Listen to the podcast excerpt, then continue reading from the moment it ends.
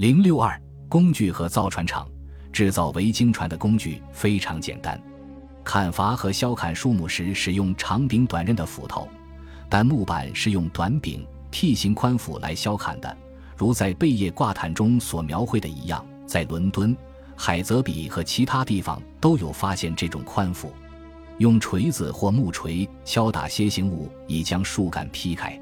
木板的最初准备工作在砍伐树木时应该就开始实施了。把整个巨大的树干运到造船地点毫无意义。一位熟练的工匠可以用斧子把表面削得足够平滑，但是刨子用于削平必须紧密贴合的重叠边缘。放在沟槽里的毛纺线能够使连接处尽可能防水。沟槽是用一种称为模具刮刀的特殊工具切割成的。这种工具还可用于雕刻侧板和船只其他部位的装饰图案。洞是由勺形的钻做成的，钻被护胸甲顶住，压进侧板表面时可以旋转。箍子和鸟补法是后来的发明。我们对测量工具没有任何了解，但是毫无疑问，造船工使用铅垂线以及标有不同标准度量的木棒和线。制造成百上千的铆钉也需要特殊的工具。一艘维京船上，固定每米木板大约需要五个铆钉。像斯库勒莱乌三号这样的小船使用了超过一千个铆钉。制造铆钉不需要先进的锻造技术，制造锚却需要。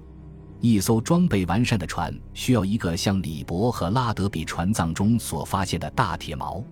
这些肯定是维京时代铁匠制造的最大物品了。铁器通常是表明一个地方曾经维修或制造船只的唯一留存证据。一个非常好的例证是维京时代哥特兰岛的一个贸易中心帕维肯，人们在那里发现了成千上万的铆钉和许多简单的工具。帕维肯生产了数量极多的铆钉，但是事实上，在维京人所登陆之处发现的铆钉数量要少一些。通常会在船只避风港发现维修船只的痕迹。这些避风港被称为屋。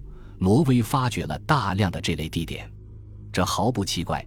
造船者不需要特殊的设施，大多数维修可以由任何曾经做过木工和铁匠的工匠完成。